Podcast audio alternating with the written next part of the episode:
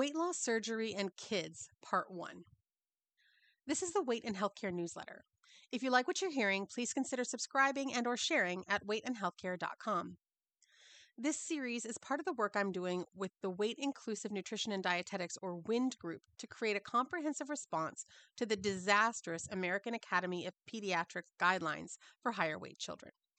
I'm part of a team that is analyzing the research that the AAP claims supports their recommendations, and I'll be publishing my breakdowns here as well. Today's study is laparoscopic sleeve gastrectomy in children younger than 14 years, refuting the concerns by Al-Qahtani et al. In terms of general observations, while the AAP guideline authors cite this study to back up their recommendations of children as young as 13, they don't mention that it refutes all their behavioral weight loss intervention recommendations, saying, quote, there is no effective solution for treating, quote, obesity and its associated comorbidities in children.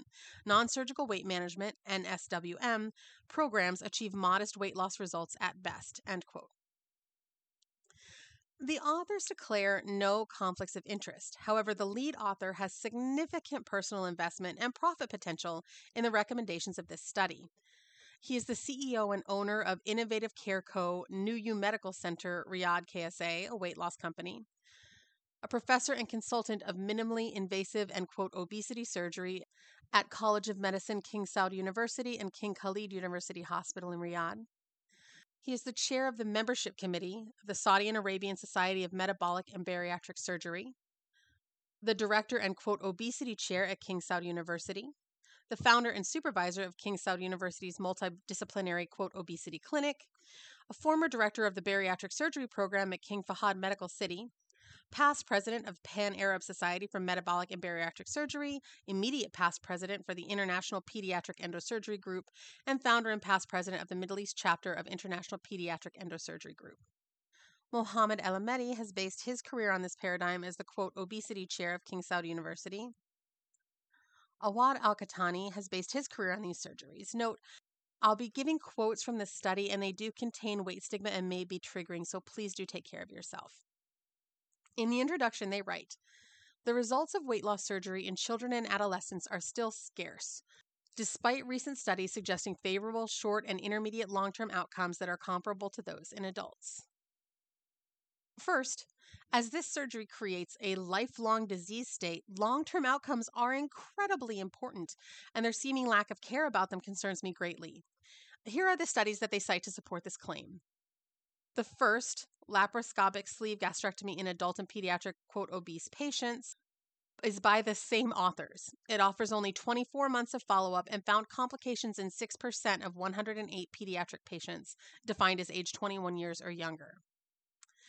The next study, laparoscopic sleeve gastrectomy in 108 quote obese children and adolescents aged 5 to 21 years old, is by the same authors. 10% of the patients failed to achieve weight loss even in the short term. They report no adverse effects, but the vast majority of the study population was lost to follow up. They started with 108, they had 88 at 3 months, 76 at 6 months, 41 at 12 months, and only 8 at 24 months. The next study they cite, Bariatric Surgery in Monogenic and Syndromic Forms of quote Obesity 2014, is by the same authors. This study's introduction also refutes the AAP's other recommendations, saying, quote, in all forms of quote obesity, dieting and physical activity do not result in significant weight loss and is associated with a high rate of weight regain, end quote. This study looks specifically at the small population of children with, quote, monogenic, quote, obesity, i.e., their body size is due to mutation or deficiency of a single gene, and syndromic, a term used to describe higher weight children and adults with cognitive delay, dysmorphic features, organ specific abnormalities, hyperphagia, and or other signs of hypothalamic dysfunction. It may be inherited in either an autosomal or an X-linked pattern and can be caused by de novo genetic mutation. This isn't extrapolatable to a typical pediatric population. And again, this study also repeatedly cites their own research and offers no long term follow up information. The next study they cite, quote, comorbidity resolution in morbidly, quote, obese children and adolescents undergoing sleeve gastrectomy, is by the same authors.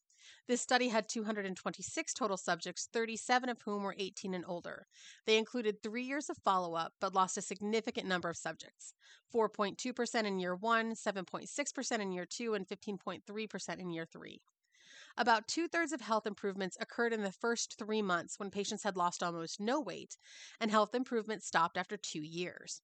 They claim, quote, few complications, but they only assessed major complications of leak, pulmonary embolism, bleeding, reoperation, and mortality, and minor complications of readmission, pneumonia, wound infection, nausea and vomiting, and gastroesophageal reflux. This is far from a full list of complications, and notably absent here are issues of malnutrition, especially micronutrient deficiencies, and hypoglycemia, which are well known side effects in adults. There is also no data on psychological impacts and issues with disordered eating and eating disorders. In terms of the methods of this study, Patients who underwent surgery were matched with patients in the non surgical weight management program at the same hospital to compare weight loss, complications, comorbidities, growth, and metabolic changes. It should be noted that these are both intervention groups, and there is no control group, of patients who were not subjected to any intentional weight loss methodologies, nor was there any intervention group who were provided with weight neutral health supporting interventions, and thus the only conclusions that can be drawn are comparing these surgeries to interventions that the authors themselves admit are typically unsuccessful. For their weight change assessment, they chose to use the International quote Obesity Task Force cutoffs rather than the World Health Organization. While there is a general agreement between the two, the choice to highlight the work of a trade group comprised of and funded by those with a profit interest in these surgeries, rather than, for example, the WHO definition, which, while driven by a similar organization, at least gives some measure of propriety, should be noted. In terms of preoperative characteristics, 116 were children who were 14 and younger, 158 were adolescents, age 14.01 to 21 years a one-to-one control and again note there is no true true control group. The control here is just a different intervention group of patients on non-surgical weight management was drawn from the cohort and matched for age sex and height z-scores at baseline. 19 6.9% of patients were in the group 5 to 8.99 years 56 or 20.4% were in the age range 9 to 12.99 years. 115 or 42% were in the age group 13 to 16.99 and 84 or 30.7 were between 17 and 21 years of age respectively. Note that this study, by its own title, seeks to refute concerns in populations 14 and younger, and only 42% of those in this study actually met that criterion. In terms of postoperative growth and height change, they offer only five years of follow up, which does not account for the full growth stage, especially for younger adolescents. Further, they were comparing the growth and height change of kids who had surgery to those who underwent a program including food restriction and exercise, which may also have impacted growth and height. They did not compare them to a control group who were not subjected to weight loss attempts. In their discussion, they write, quote, Bariatric surgery remains the most effective solution for morbid, quote, obesity with an estimated worldwide increase exceeding 240% between 2003 and 2011, end quote. This ignores the near total lack of data after 10 years and the severe paucity of even mid range data, as well as the failure of follow up in existing studies to attempt to capture physical and psychological adverse events and outcomes, as well as a lack of comparison to weight neutral interventions. They write, quote, children are not provided access to bariatric surgery because of concerns related to safety, efficacy, and impact on growth, end quote.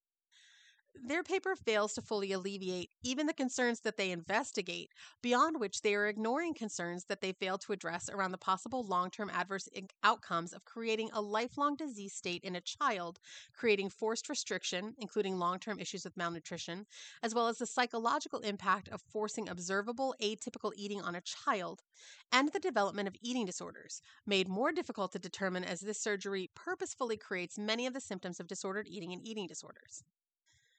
Next, they write, quote, some of these concerns may be valid. However, none have been proven by evidence to date, whereas the comorbidities suffered by, quote, obese children in this age group continue to rise at an alarming rate, end quote.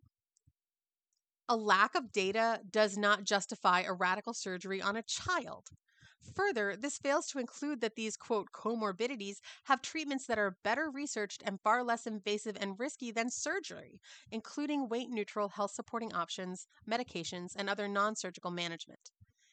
In populations of higher weight youth, the discussion of these conditions as, quote, comorbidities is part of a focus on treating the child's size first rather than addressing any symptomology and ignores the fact that these comorbidities may be the result of weight loss interventions and ensuing weight cycling, as well as the experiences of weight stigma among higher weight kids. Next, they write, quote, Experience with bariatric surgery in other age groups has been successful. In adolescents, reports have confirmed that it results in safe and significant weight loss and improvement in major comorbidities. End quote. In the studies they cite to support this, the first is laparoscopic sleeve gastrectomy in 108 quote obese children and adolescents, which you remember, same authors, same 108 pediatric patients defined as ages 5 through 21 years old. 10% of these patients, again, failed to achieve weight loss even in the short term. And again, while they report no adverse effects, they lost the vast majority of the study population to follow up. Next, they cite comorbidity resolution in morbidly, quote, obese children and adolescents. Again, same authors. This study had 226 total subjects, but 37 were 18 and older. They only include three years of follow up and again lost a significant number of subjects during that follow up. Also, three years, which is what they studied, is still considered within the quote honeymoon period in adult populations. The next study they cite, laparoscopic adjustable gastric banding in adolescents, safety and efficacy, is by one of the same authors, and it looks at gastric banding, which the AAP guidelines explain has fallen out of favor due to limited efficacy and high complication rates. Next, they write there are numerous concerns pertaining to the use of medications in treating, quote, obesity associated comorbidities suffered by children. For instance, there are increased risks of toxicity and reduced therapeutic effect because of the limited understanding of drug pharmacokinetics in, quote, obese children. Furthermore, the significant drug noncompliance observed in pediatric patients leads to dosing errors and omissions, improper intervals, and premature discontinuation, and strategies to improve pediatric compliance to medication did not lead to significant results, end quote. Here again, the study cited by the authors of the AAP guidelines contravenes their own recommendations for pharmacotherapy in pediatric patients.